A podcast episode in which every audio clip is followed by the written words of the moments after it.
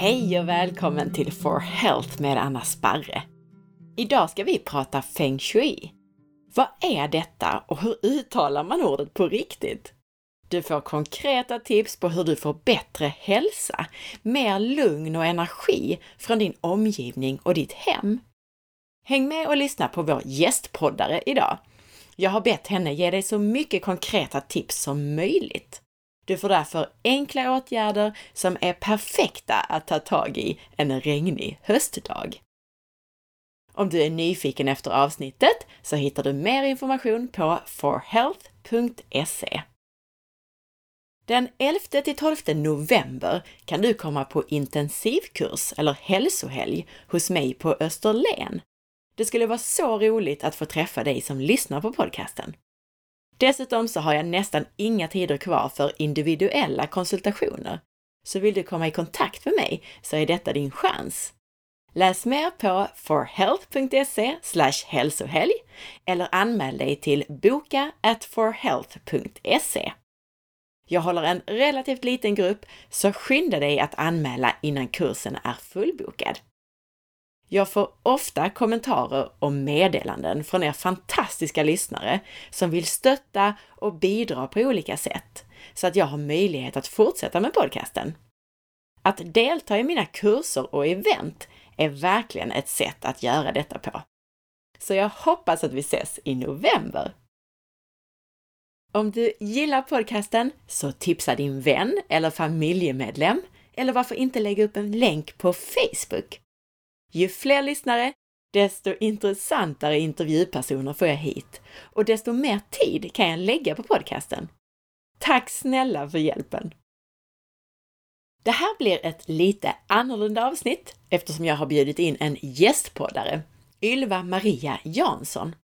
Hon berättar på ett väldigt konkret sätt om feng shui och hur det kan hjälpa dig till mer lugn och bättre energi genom några väldigt konkreta och enkla tips som du kan använda dig av här och nu.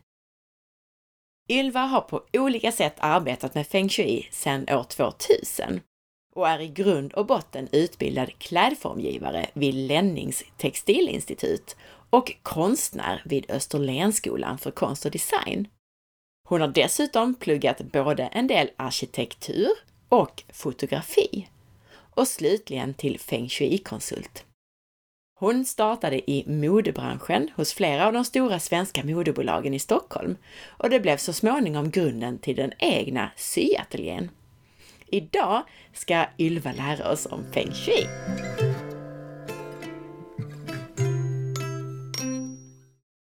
Hej, jag heter Ylva Jansson och jag jobbar som feng shui-konsult, inredare och designer.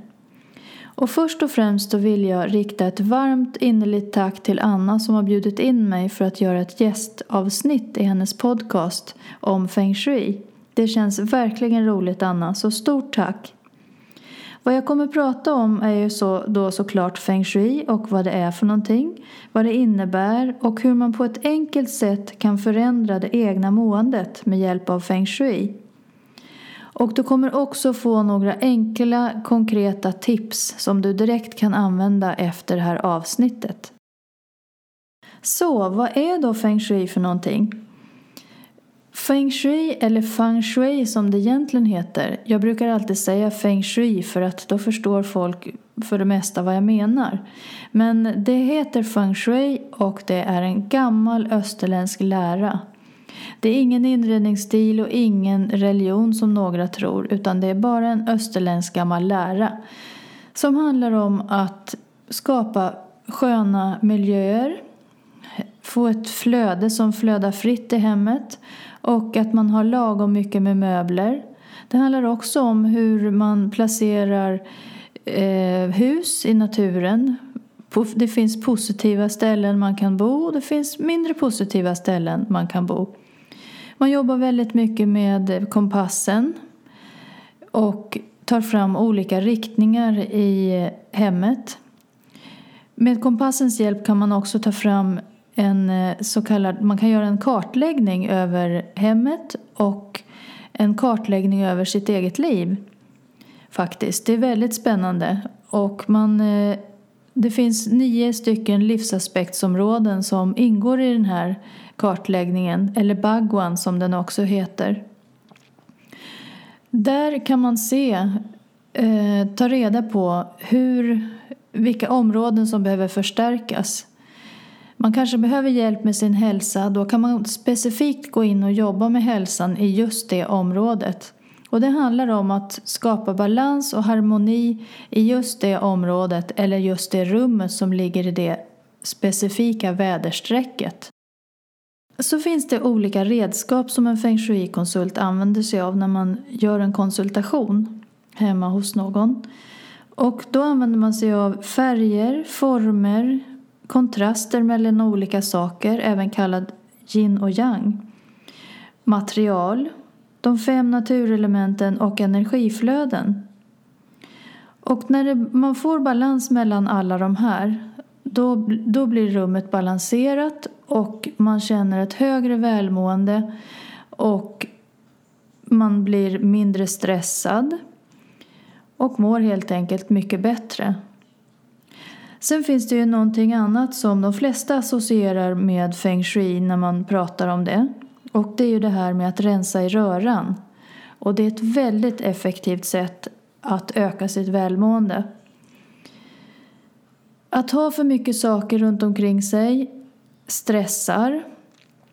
För att man vet att man borde kanske städa upp, man kanske borde rensa bort grejer. Så det bästa är faktiskt att bara ta tag i att börja rensa. Man kan börja med en liten låda i köket. Och ta en låda per dag och rensa. För oftast har vi alldeles för mycket saker i våra hem. Vi behöver knappt en bråkdel av vad vi har för saker hemma. Jag kan berätta att jag eh, har gjort två stycken stora flyttar i min, mitt liv. Och den första flytten den gjorde jag då för 17 år sedan. Då flyttade jag från Stockholm ner till Skåne. Och jag flyttade till en gård där det fanns redan saker och Eh, dessutom hade min mamma just gått bort så att hon hade ju lämnat efter sig en massa grejer. Hon var textilare som jag och hade en massa tyger, garner, vävstolar, ja gud vet allt.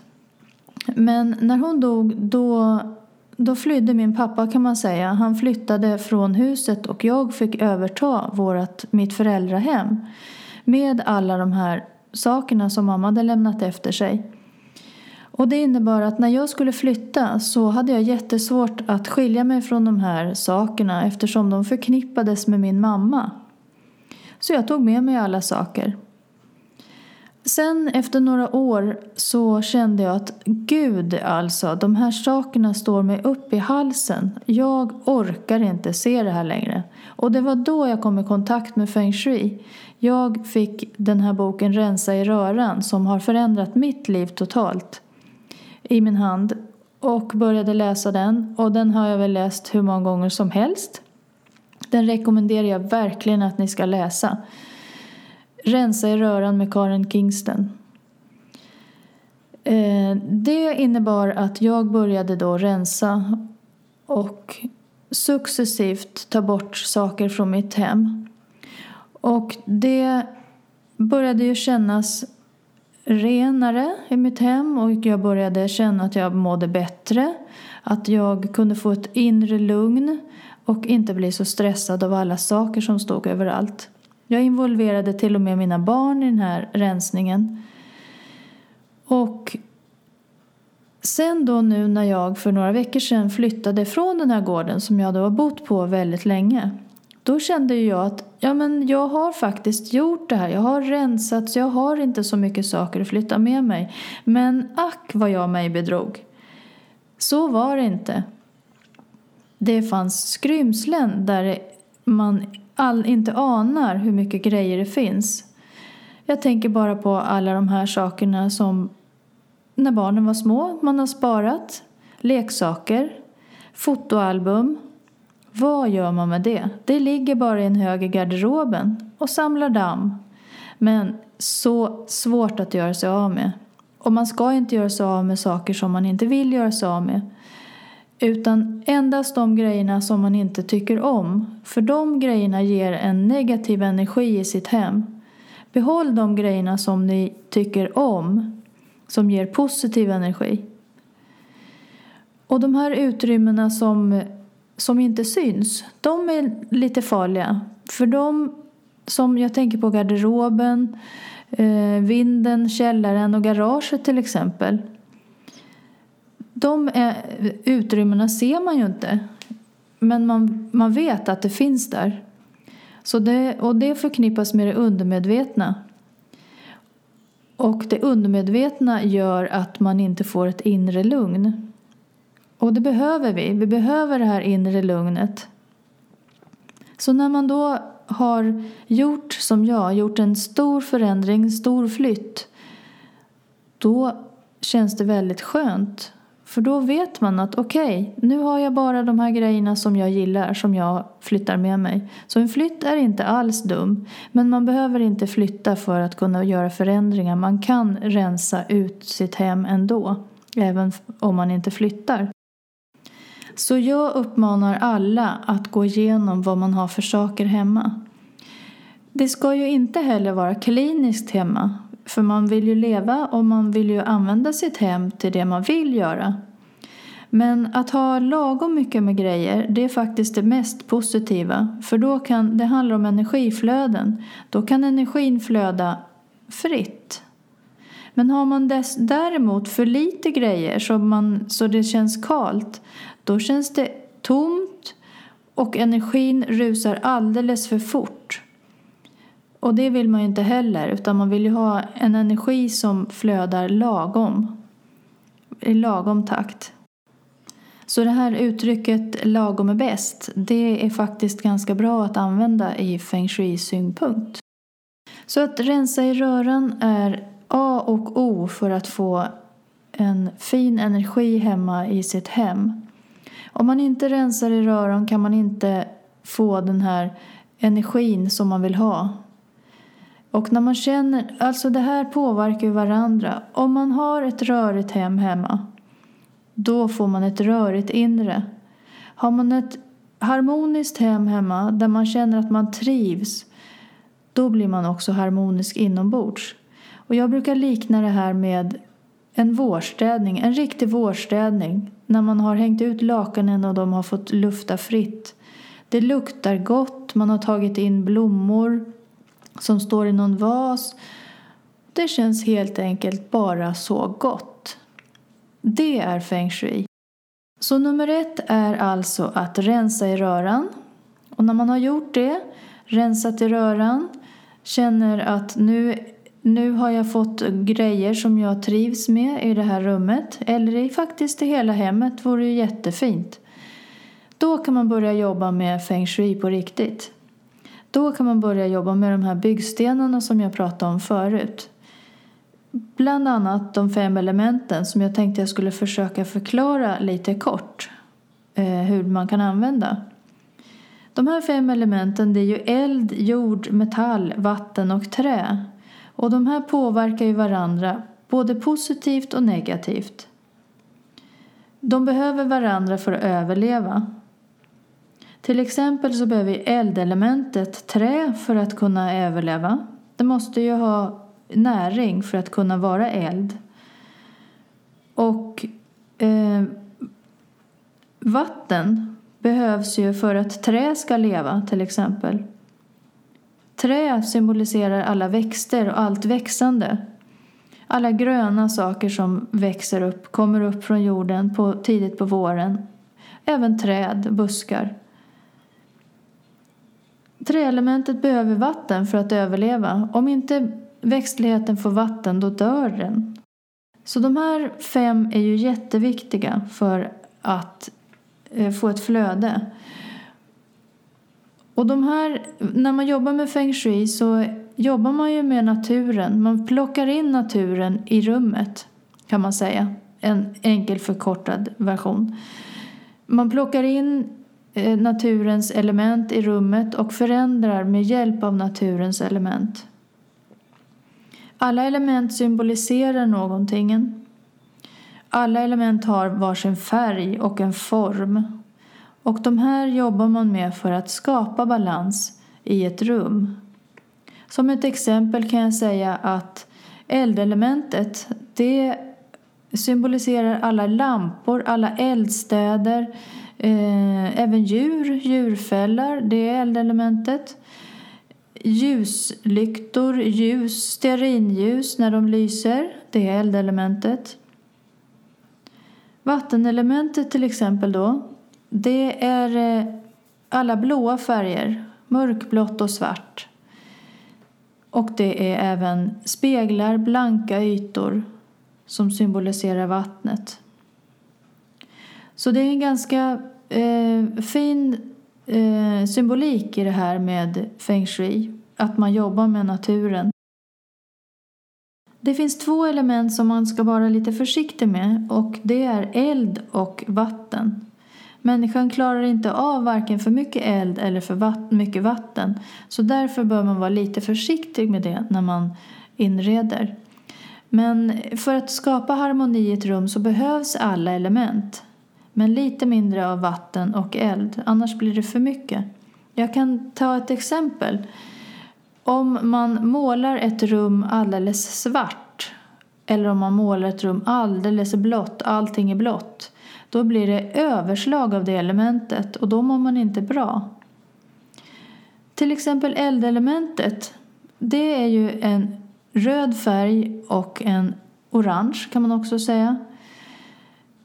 Det är ju en aptitretande färg och den kan man ju ha med positivitet i köket, matrummet, för att öka aptiten när man äter. Det är ju inte för inte McDonalds har en röd logo.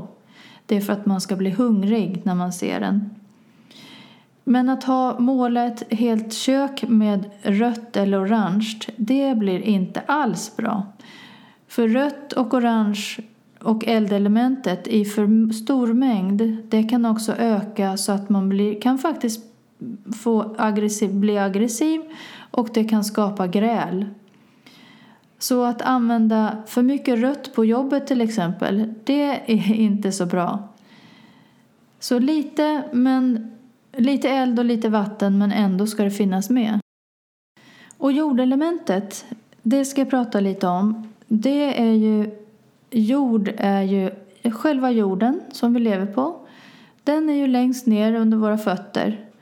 Och därför är det alltid bäst att ha jordelementet längst ner alltså på golvet. Att ha ett trägolv är inte alls dumt, men att ha ett trätak som inte är målat, det är mindre bra för att då får vi en tryckande känsla neråt. Men med jordelementet under oss får vi stöd och det ger stabilitet till oss här på jorden.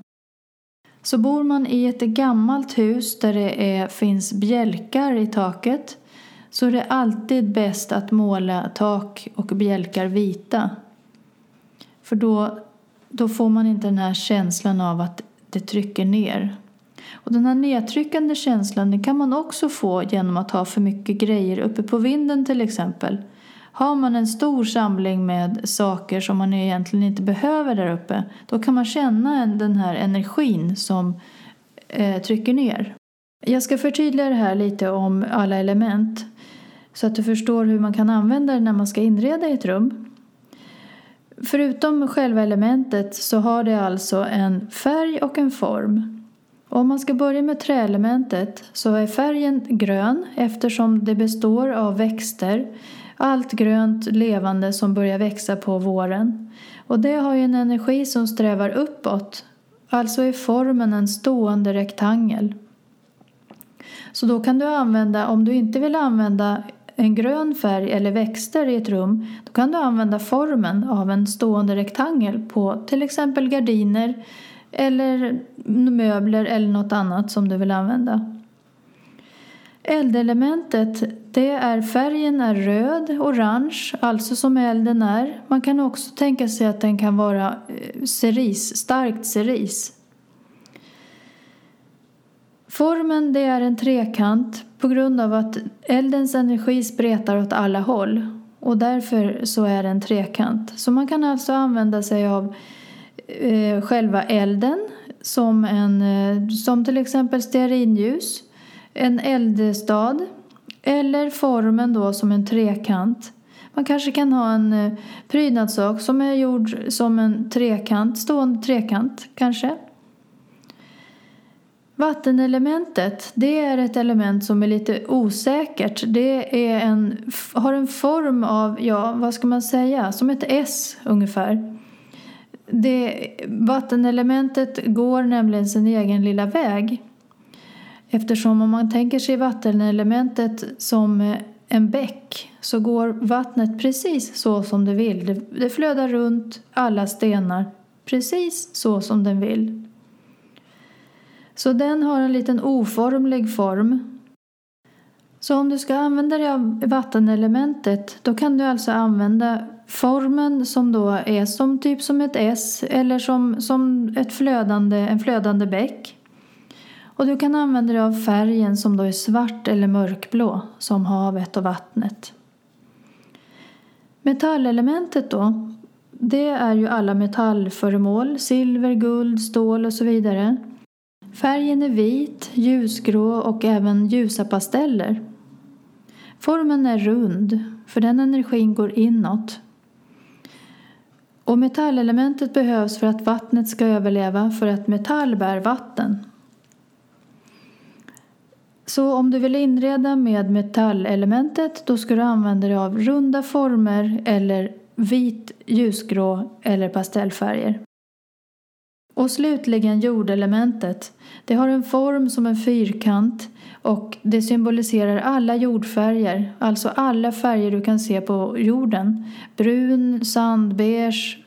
Eh, kaki, ja alla färger du kan se. Det kan vara väldigt många nyanser som ingår i jordelementet. Så om du vill inreda med jordelementet använd då jordfärger och en fyrkantig form.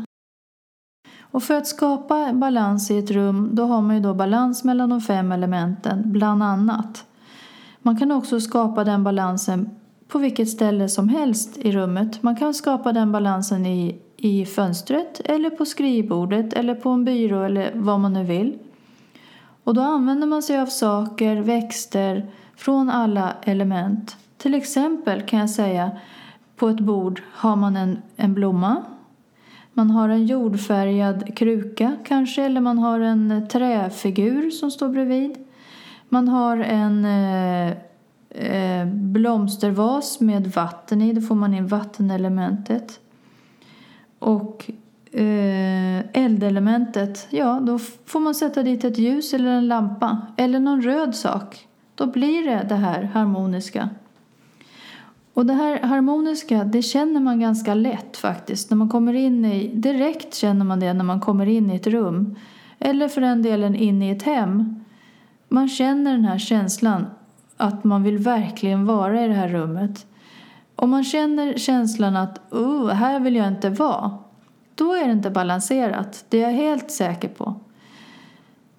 Det finns ju vissa ställen där man kan känna den här bastukänslan Allting är träfärgat. Och det känns, inte, det känns inte skönt. Man vill lätta upp det med lite ljusare färger, lite vitt och lite grönska. Nu ska jag ge er några konkreta tips som ni direkt kan börja använda när ni har lyssnat färdigt på det här programmet. Nummer ett. Rensa i röran. Det har jag pratat om jättemycket. Så det, nu hoppas jag att ni förstår vikten i att göra det. Eh, sen kan vi gå då till hallen. Vad som är viktigt i hallen. Hallen är våran första, vårt första intryck när vi kommer in i ett hus eller ett hem. Så hallen är ganska viktig att hålla ordning. Ta bort skor som står framför dörren så att, så att man lätt kan komma in. Olja, olja era dörrar så att de inte gnisslar så att de går lätt att öppna. Sätt spegeln vid sidan om dörren så att den inte sitter rakt fram för då flyger energin rakt ut när du öppnar dörren. Och ha någonting vackert på byrån i hallen. Blommor gärna. Med eh, färska blommor. Sommartid, jättebra att gå ut och plocka blommor. Eh, bara en kvist räcker. behöver inte vara något storslaget. Och det här är vad feng shui handlar om. Det handlar inte om att man ska behöva gå och handla jättemycket nya grejer utan man kan använda det man har redan. Och använda sig av mycket av naturens gåvor som finns. Det var hallen. Eh, och köket, vad ska man tänka på i köket?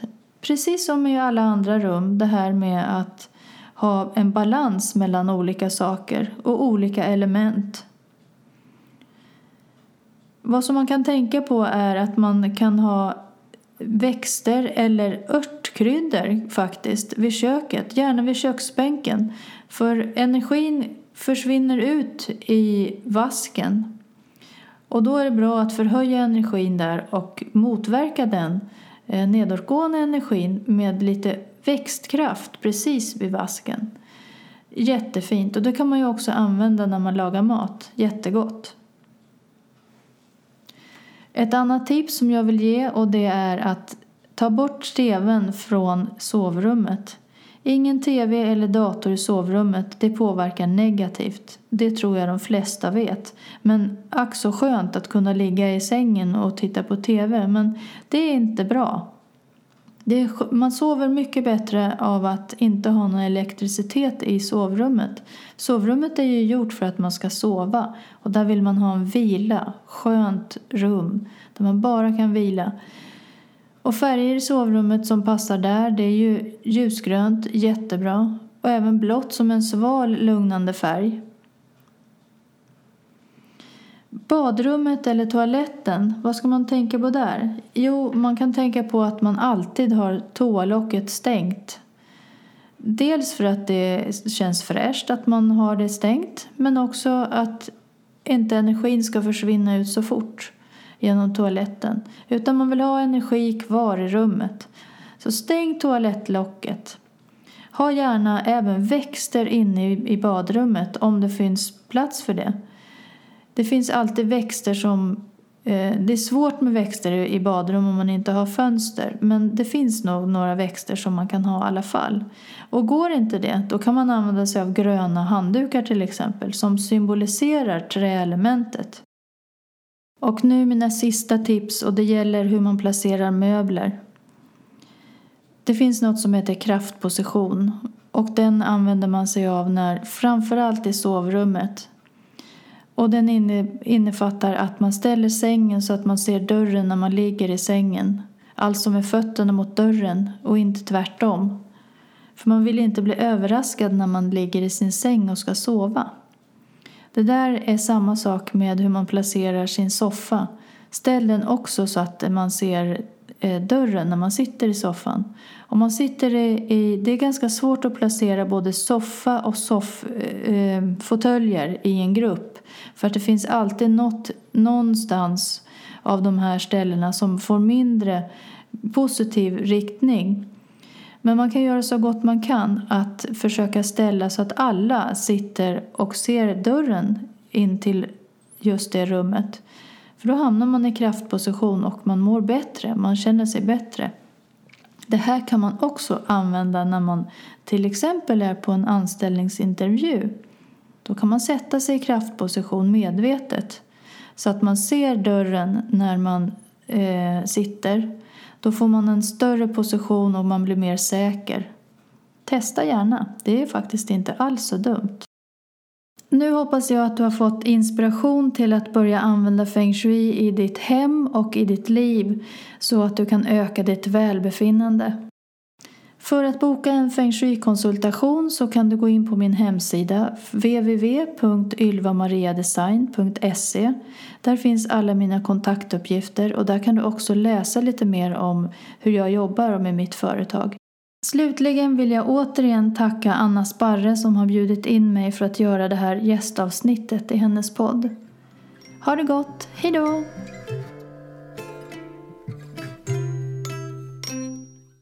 Tack Ylva för allt det här! Om du som lyssnare vill ha mer av det här så rekommenderar jag dig att gå till ylvamariadesign.se.